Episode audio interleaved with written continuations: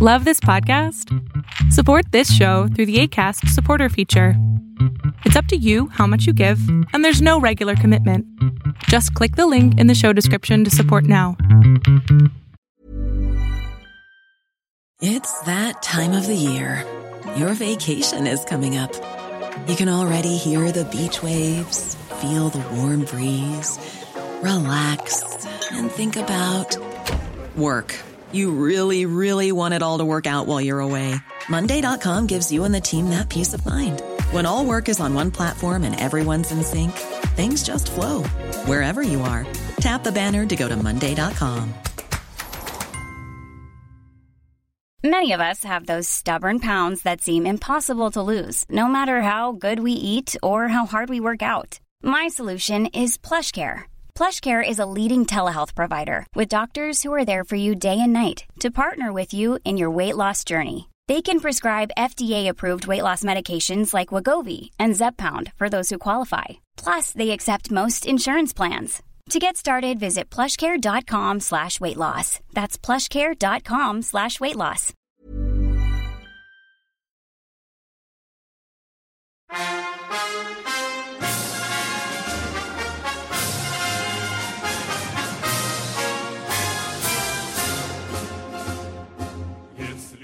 Greetings, comrades, and welcome to the Eastern Border once again.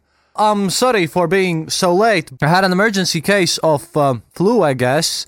My neck was just in terrible condition and I just couldn't speak at all. It was really painful, so I'm a bit late. But fun events have happened recently, so both in Russia and in Belarus, and we'll get to historical episodes because I've got a lot of catching up in September to do. Later in September, I'll be in uh, Balkans because of our great sponsors, whom I'll tell you about in a future episode. Because I'm going to dedicate a whole episode to them. Because, hey, since when do people just randomly invite me to go over on a historical tour through the Balkans? It's going to be awesome, and you're going to get all the ads too about those guys because there are people who are making a um, historical tour agency stuff, and I hope it's going to go great. So, the last episode that you're going to hear from me this month is going to happen in either Sarajevo or uh, somewhere like there, but I intend to go and see what Gavrilo Princip did the things, you know. Yeah, I might have mentioned that in a previous episode, but at any rate, I am better now, much better, in fact, and a lot of things have happened both in Russia and in Belarus. For starters, in Belarus, the last opposition uh, candidate that was still in Belarus got uh, sort of.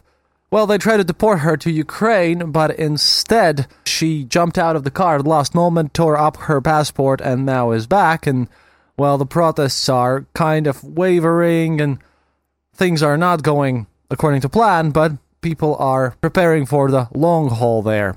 Sadly, though, they still don't quite get that you can't have a real revolution without breaking a few eggs. However, what's interesting is that, you know, I get uh, interesting emails from sources, and then I follow other what other journalists say, and sometimes, you know, I have to vet whatever these sources that I have that they send to my email send me. But if you've missed this, I have posted on Facebook and on Twitter because uh, three of my sources, separate sources, two of them high ranking FSB officials, stated the 22nd of September Putin will speak in the United Nations in a video conference. He hasn't done so before because, you know, of all of Russia's activities. And that's been confirmed. And also, another uh, opposition journalist from Russia who now lives in Slovakia, Alexander Sotnik, spoke about it. And they all tried to tell me that in these uh, discussions and in this video conference that's going to happen, Putin is, will apparently declare how he's going to soft annex Belarus. I give it about 70 to 80% chance of happening because some things that I've predicted from my sources have happened, others haven't, but um, I'm quite sure about this. Because, for one, Lukashenko is in a bizarre position, and now he turned away from the West and is now seeking more support from Russia. You know, he's really got to do Putin a good favor to get in his good side and get Putin to support him. At the same time, it's kind of weird because Lukashenko's got no legitimacy, and if some annexation deal would be signed, if Lukashenko would sign it, now that would make the whole deal kind of weird. But well, let's wait until the 22nd of September and see what happens then. Because, yeah, like I said, I'm pretty sure this will happen, and there has been confirmation from official sources that yes, indeed, Putin, who has lately never spoken in the United Nations and he hasn't been participating in the conferences there. He has confirmed his participation in the 22nd September is one that he has, you know, called himself. So at least that part is true. But we still don't know because plans might change. And even though there's more than one source and they're separate, still, I give it about 70% chance of happening. But I'm really worried about that because if it does, we might be in um, a lot of trouble. Now, one thing though is that there's been a kind of a process happening, and although Lukashenko has struggled against it, there have been some things going on in Belarus behind the scenes all about this integration process since, you know, I have uh, definitely spoken about this before. They uh, actually are considered a unity government because Lukashenko himself, he's been ruling for 26 years after all, signed the papers of this unified government thing where in the early 90s they were supposed to integrate uh, together in one country. And well, as Putin wanted to, you know, extend his terms, which he did by basically re-electing himself and doing these the constitutional changes, there still might be something going on there because a lot of people felt really bad, including myself, about the fact how Putin changed the constitution. And surprise, surprise, in the midst of all of this mess with Belarus and the protests there, and by the way, Russia's elections happening, but We'll get to that later. First, we have to deal with the Belarus stuff. Putin kind of wants some some peace too, and uh, Alexander Lukashenko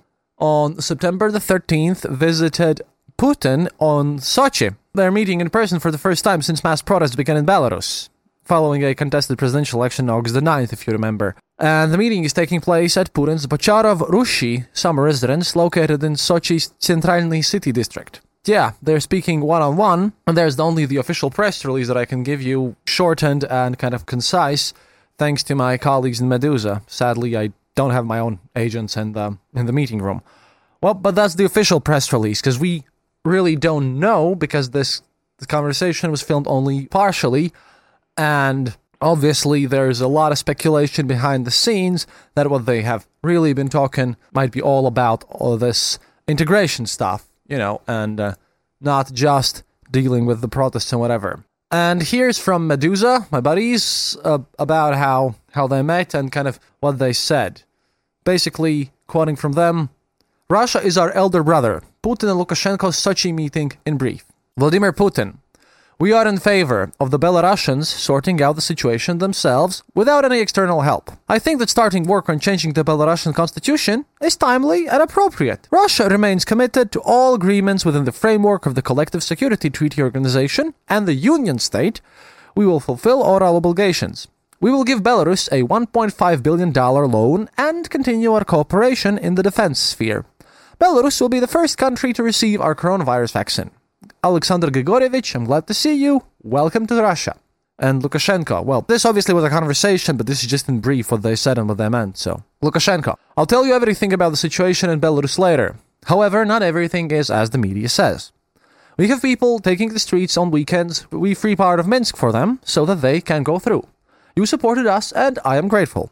A friend in need, this is a lesson for us, for all post Soviet republics. If someone beyond the western borders is itching for a fight, we are ready at any moment. No one is allowed to rattle their sabers in the border of the Union State. NATO doesn't take us into consideration, it conducts military exercises when it wants. So, we will too. It is important for us not to make the mistakes of the Great Patriotic War when we try to pacify the enemy. Russia is our elder brother. Our states and our people will always be friendly. That's his position now. But if you remember, he arrested a bunch of Russians and claimed Russia was interfering in their elections just before they happened. Also, about uh, Navalny's poisoning, by the way, he's apparently awoken from coma, but we don't have a lot of news about that, so it'll have to wait a bit. Yeah, after Navalny's poisoning, Lukashenko stated to the foreign minister of Russia that he had intercepted a secret conversation between two secret agents, both from CIA, one working in Berlin and other in Warsaw where they call Belarusian president a tough nut to crack and really a great guy. And it's like these Mike and Nick. Yeah no one no one believes they're real. And if you watch uh, even the Russian side's reaction to this they're like you're just digging a bigger hole for us to fall in.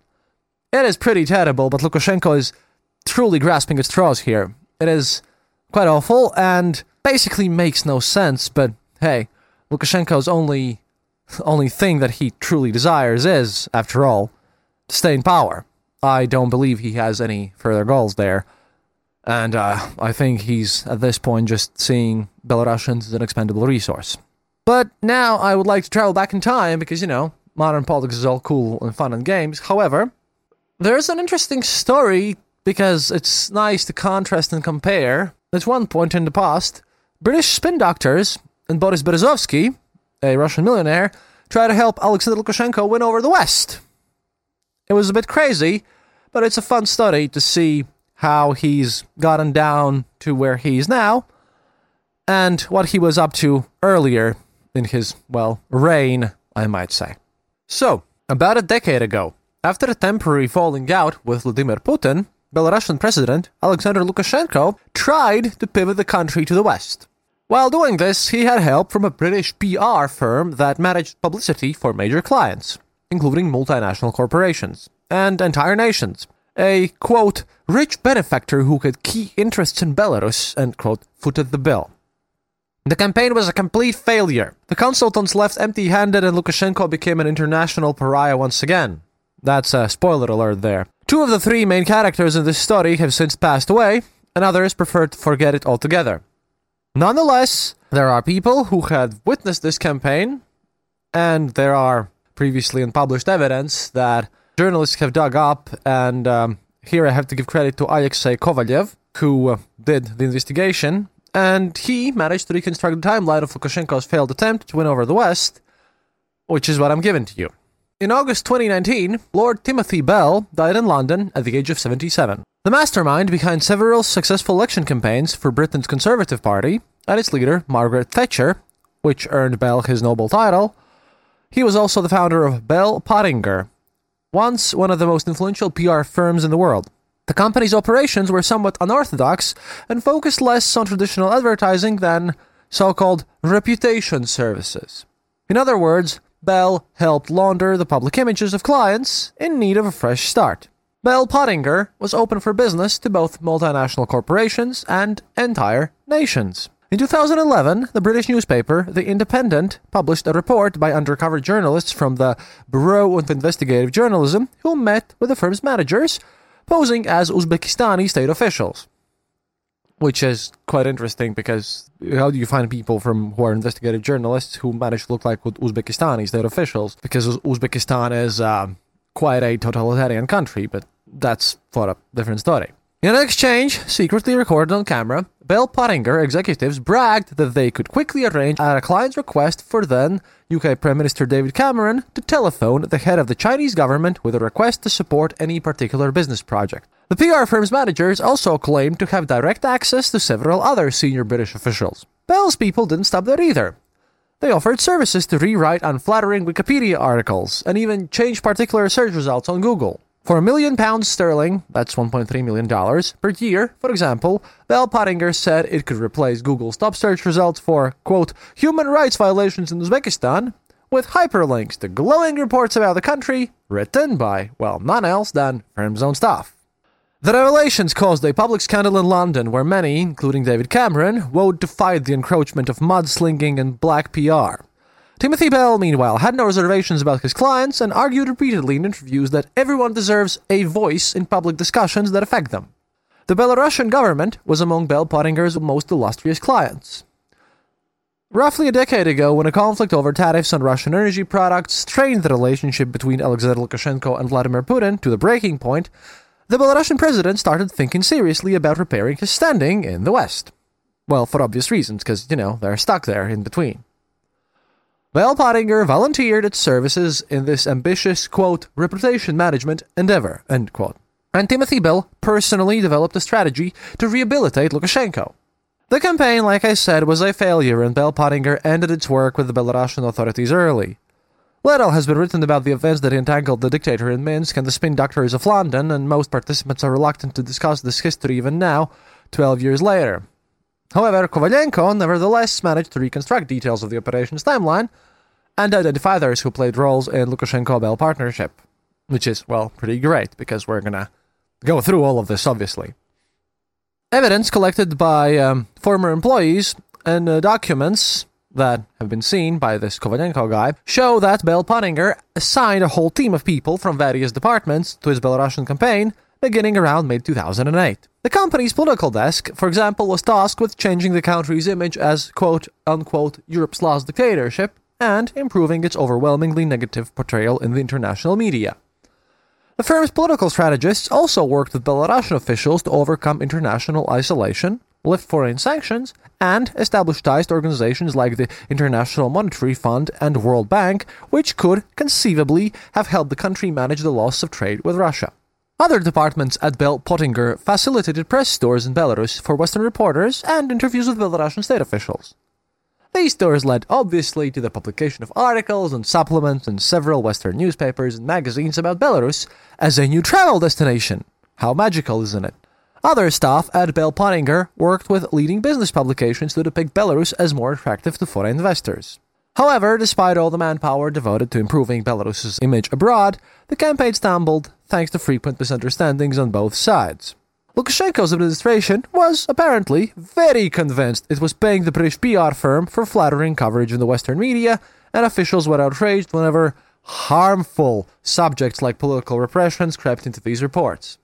A British journalist who apparently had asked not to be named told the, the investigative journalist, quote, I was writing an article back then about these attempts to rebrand the country and the Belarusian IT sector, and Bell Pottinger helped put me in touch with the right people and the officials responsible for this industry. I then met with some of the opposition people. When the article came out, the people from Bell Pottinger were super upset and suggested that I had misled them and written a political article. The journalist states that one employee at the firm described the problem as client dissatisfaction. Quote, the feedback from President's office to your story was quite brutal, they said. I think the Lukashenko administration was under impression that Bell Pottinger could control what themes I wrote on. Shortly thereafter, Lukashenko's government filed Bell Pottinger. The British journalist who was speaking to this other journalist says he had heard afterward that Minsk was extremely unhappy about the experience, having believed that it was simply buying positive media coverage for Belarus. Hey guys, Annette here. Hope you are enjoying our new episode of The Eastern Border. As always, a big thank you to all of our Patreons. The show would not be possible without your help. If you are not a Patreon and would like to become one, head over to the Eastern Border page on patreon.com. Please remember to also follow us on our social media like Twitter, where we are known as Eastern underscore border, and on our Facebook page. We also have a Discord server, so if you're interested in that, find the link in the description of this podcast. That's it for now. See you online.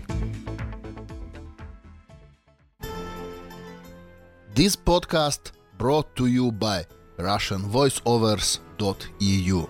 Enjoy.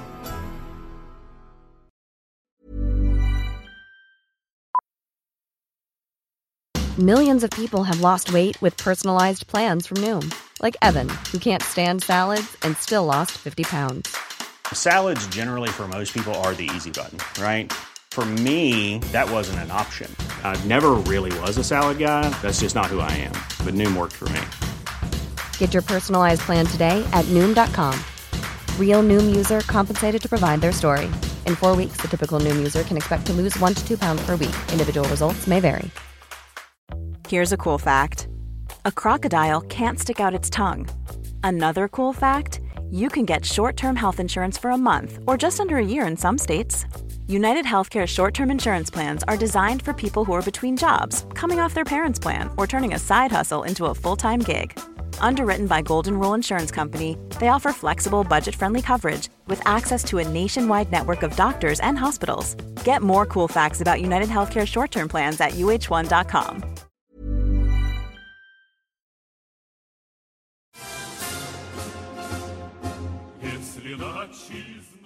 Before the collaboration ended, however, there were other mishaps as well. For example, in November 2008, the Financial Times released a special supplement designed to attract more foreign investment to Belarus. The publication was timed to coincide with the Belarusian Investment Forum, which took place in late November that year.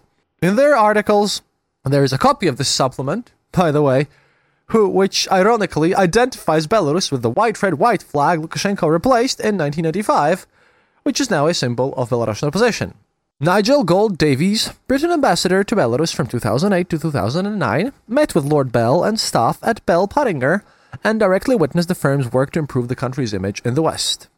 the company's results did not exactly dazzle him. Quote, My impression at the time was that they did not really know what they were doing.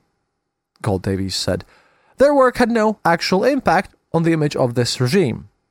The broad aim of this work was to improve Lukashenko's regime's international image at the time when he was trying to build relations with the West, but as far as I can tell, they did not succeed at this at all. And major screw ups like the confusion over the Belarusian flag in the Financial Times left, uh, left Lukashenko's people maniacally furious, the former ambassador recalls. Mark Hollingsworth, the author of a biography about Timothy Bell and a book about Russian oligarchs titled Londongrad from Russia with Cash, told Meduza that this was how Lord Bell typically did business. He would overcompromise and overcharge, and then he would trade on his past relationship with Margaret Thatcher, whom I suspect Lukashenko worshipped. That's how he got all these big contracts with foreign governments. He would negotiate the deal and then try to work out how to do it. Of course, it was almost impossible to get positive coverage about Belarus because it's a nasty dictatorship. What he should have done instead was tell him, look, we can't get you positive coverage, but we can probably limit the damage. But that's the way he operated. Still, the question remains who paid for the PR? An unnamed third party helped to, quote, facilitate the business between Bell Pottinger and the Belarusian government. Journalists writing about the company's work for Minsk have alluded to this other participant. For example, a feature study published about two years ago in the New Yorker about Lord Bell and his PR firm describes the work in Belarus in the following terms quote, a partner at Bell Pottinger told me that the Belarus account was easy to relinquish because Lukashenko's Russian handler had stopped paying his fees. In December 2011, the Bureau of Investigative Journalism reported, quote, Bell Pottinger's contract with Belarus was terminated in 2009. While it was assumed that Lukashenko, or the government, was paying for the firm's services, Bureau journalists were told during the meeting that was actually paid by, quote, a rich benefactor who had key interests in Belarus, end quote. Lord Bell, meanwhile, have always denied that any third party was involved in this firm's dealings with the Belarusian government. In an interview with The Independent in 2011, he, for example, he said, quote, All invoices were sent to the Belarus government, and all payments were received from the Belarus government. Investigative journalists, however, have learned that the money paid to Bell's PR firm for its work with Belarus actually came from the Russian oligarch Boris Berezovsky. Several people directly involved in the campaign who apparently have asked not to be named, as well as a source personally familiar with Lord Bell, confirmed this. In fact, a few months before his death, even Timothy Bell finally admitted Berezovsky's role. In late 2018, Bell granted an interview to the South African journalist Richard Poplak for The Influence. Diana Neille's documentary film about the Pottinger, which premiered in January 2020 at the Sundance Film Festival in the United States my fellow journalists uh, obtained a copy of the interview's unpublished transcript. According to Lord Bell, it was Berezovsky who footed the bill for Bell Pottinger's work on Belarus, though the Russian oligarch apparently never paid in full. The two were longtime friends and maintained a close relationship. Bell said the Belarus campaign was worth roughly 3 million pounds sterling, which is about $3.9 million, and that Berezovsky supposedly paid him a monthly fee of about 100,000 pounds, Uh, which is 130,000 US dollars, for various PR services.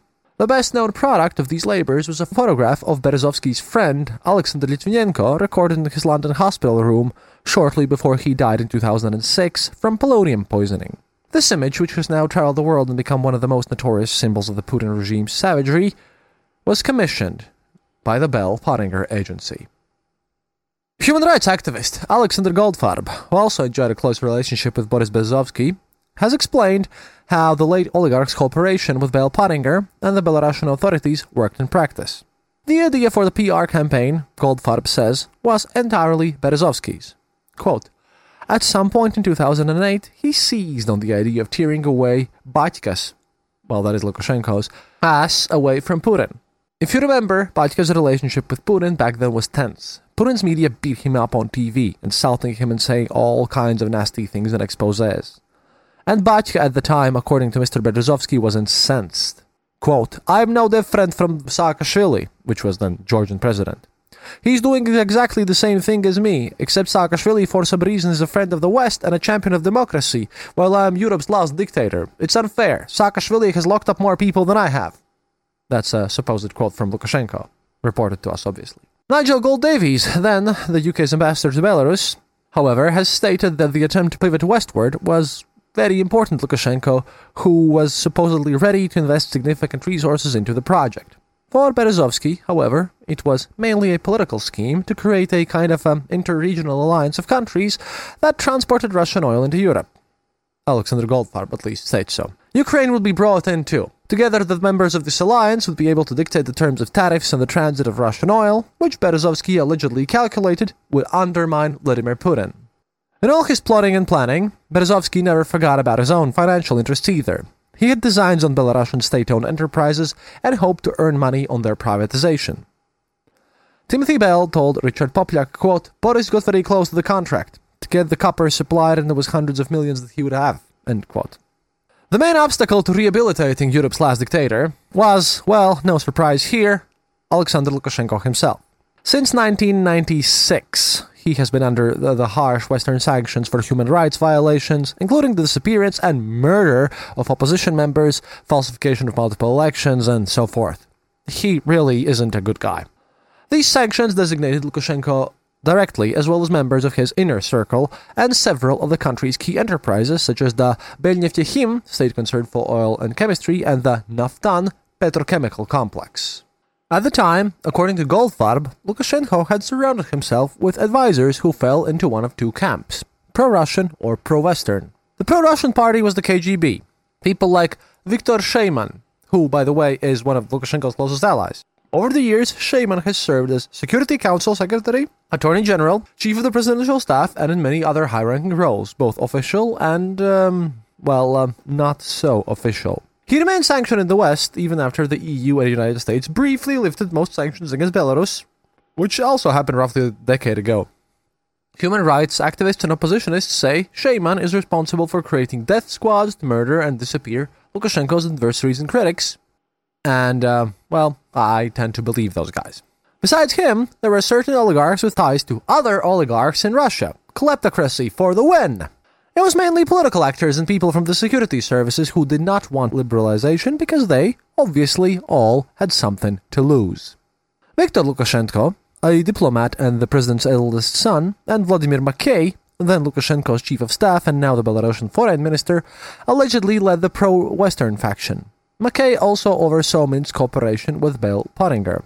Timothy Bell also recalled Makey's role in the publicity campaign referring to him as mysterious chap called Mackey, who, quote, clearly controlled everything.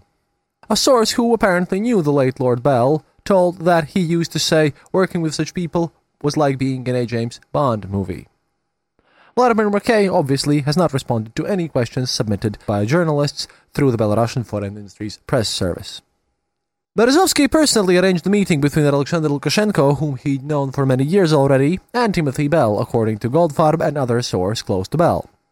Lord Bell later described his new client as, quote, domineering giant of a man who'd killed you as soon as you stepped out of line. Lukashenko instructed his pro Western advisors to work with Bell Pottinger, and Lord Bell allegedly presented them with a detailed plan he designed himself for the Belarusian political system's gradual, gradual turn into democracy, modeled on Spain's reforms in the last years of Francisco Franco's reign. Free the country's political prisoners, permit moderate opp- oppositionist activity, and gradually move toward greater liberalism. Albeit in small steps to prevent the regime's collapse. Goldfarb says that Bell argued that incremental steps were needed to convince potential Western partners that any reforms were part of a long term plan. Lukashenko approved the operation and gave Berezovsky a heavily guarded mansion outside Minsk, where Bell Pottinger established a temporary HQ to manage the project. Berezovsky's naughty apartment, Goldfarb calls it, a reference to Michael Bulgakov's novel Master and Margarita, which I personally love and highly recommend everyone reads. Berezovsky covered all the office's expense, obviously, Goldfarb states. In the end, the plan to rehabilitate Belarus president came to nothing, and uh, Bell Pottinger's brief and happy year, in the words of Ambassador Gould-Davies, ended early in mid 2009. As promised ahead of the country's parliamentary elections in September 2008, Lukashenko freed a handful of political prisoners, including Alexander Kazulin, an opposition leader who ran for president in 2006 and was arrested shortly afterwards. But Lukashenko still didn't dare flirt with even the superficially free voting. Officials refused to register even a single opposition candidate, observers were denied access to vote tabulations, and a spokesperson for the OSCE, which is an observer for general elections worldwide, said the elections fell short of international democratic standards despite minor procedural improvements. By late 2009, it was clear Lukashenko's Western pivot was doomed. Bell Pottinger's contract with Minsk ended in mutual disappointment, the partnership was terminated early, the firm's representatives left the country, and Timothy Bell moved on to other projects. Boris Berezovsky stayed behind at first, but his time there was also coming to an end. According to Alexander Goldfarb, Berezovsky was in Belarus under Lukashenko's personal security guarantee, despite objections from the British intelligence officials charged with monitoring the high profile political refugees' safety. London supposedly worried that Russian agents could get to Berezovsky in Minsk. The situation changed dramatically after the 2010 presidential election when officials awarded almost 80% of the vote to Lukashenko and not a single Western country recognized the results. Opposition protests ended in mass arrests and attacks against Lukashenko's rivals in the race and their supporters. Batka's nerves finally snapped, Goldfarb remembers. Afterward, he says, Lukashenko's administration ceased all pursuit of Western integration and asked Berezovsky and associates to leave the country. They said, Guys, you should take off, because other people are calling the shots now. In other words, if the president's administration was in charge of everything before, now it was in the hands of the Belarusian KGB, and Moscow was behind the KGB. So we grabbed our stuff and hightailed it out there. And Batka told Berezovsky, Boris, I'm sorry, I can no longer guarantee your safety. It's a different story here now. So, don't come back. However, Alexander Lukashenko's failure to win over the West was good news for Belarusian oppositionists, who begged the international community in interviews with foreign journalists to resist appeasing the president's regime, warning that it only extends the Belarusian people's agony.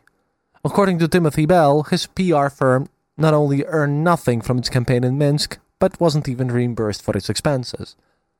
Three years after the termination of Bell Pottinger's contract in Belarus, following the defeat of his lawsuit in London against fellow oligarch Roman Abramovich, Berezovsky was forced to borrow money to cover millions in legal fees. Some of this money came from Lord Bell, he claimed, and Berezovsky apparently never paid back the last million pounds sterling, almost 1.3 million once again, off the loan.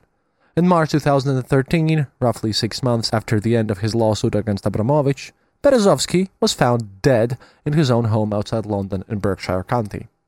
Before long, Bell Pottinger itself folded under the weight of all of its scandals. The fatal blow proved to be the firm's contract with the Gupta family, a powerful group of businessmen in South Africa with ties to then President Jacob Zuma's ruling political party, and a plot to inflame racial tensions for the Gupta's benefit. After journalists learned about the scheme, Bell Pottinger's board of directors fired Lord Bell from his own company, and the firm's clients all fled.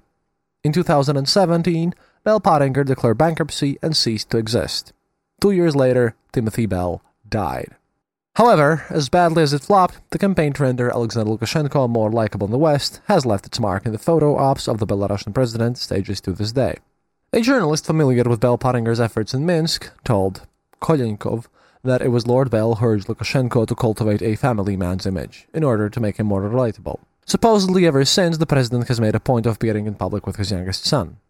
Now, this is unverifiable, obviously, but in interviews, Timothy Bell regularly mentioned Lukashenko's appearances with his son, and he praised the Belarusian president for posing with Nikolai while casting his ballot into the 2008 parliamentary elections.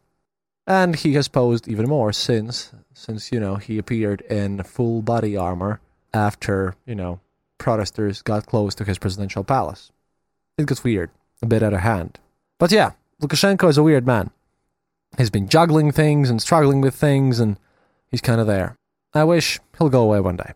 This was an episode on Lukashenko's weird adventures, mostly concerning him and the West. We'll continue on with our historical episodes, and as soon as I have some confirmed news about, you know, the West, in relation to Navalny or Russia, I'll let you know.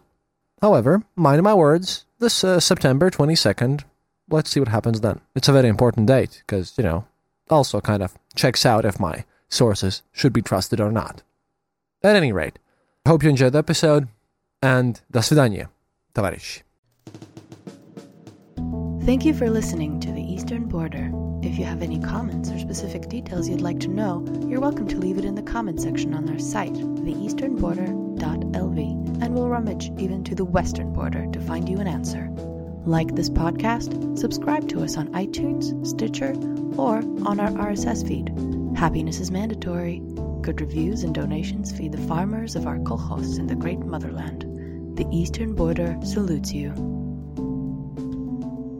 This podcast is part of the Dark Myths Collective.